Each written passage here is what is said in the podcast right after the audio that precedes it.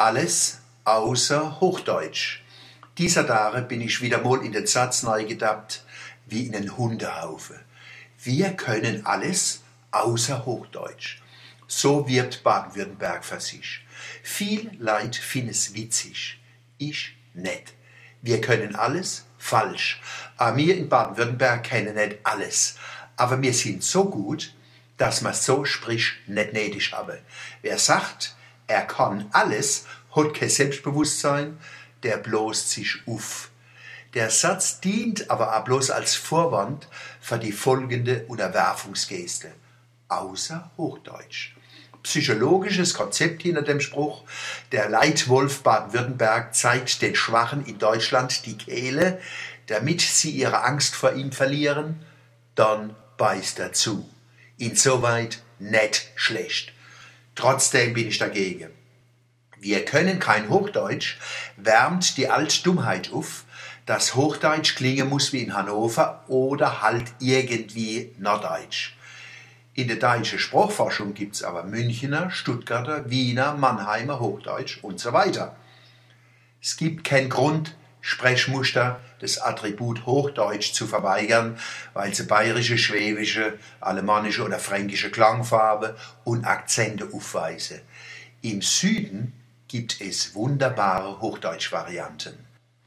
Was Grammatik angeht, sind die süddeutschen Sprechformen sowieso oft viel besser wie das angebliche Hochdeutsch aus dem Norden. Die im Norden sagen, ich bin hier hingekommen. Mir im Süden sagen korrekt, ich bin hierher gekommen. Die im Norden sagen, ich habe etwas heruntergeschluckt.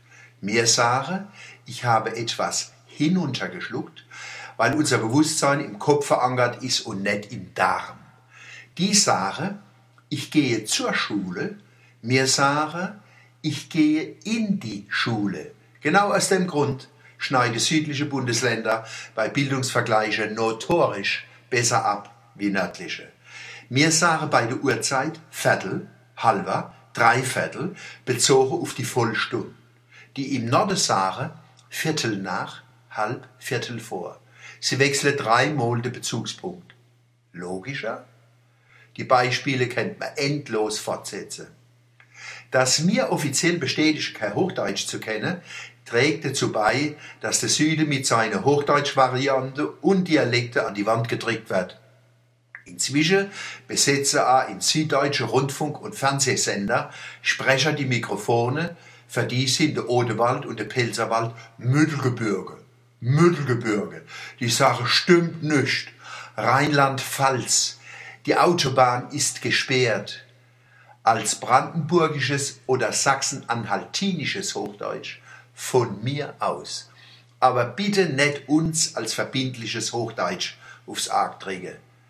PS Gerne können Sie diese Kolumne als Nachschlag zum Tag der deutschen Einheit lesen.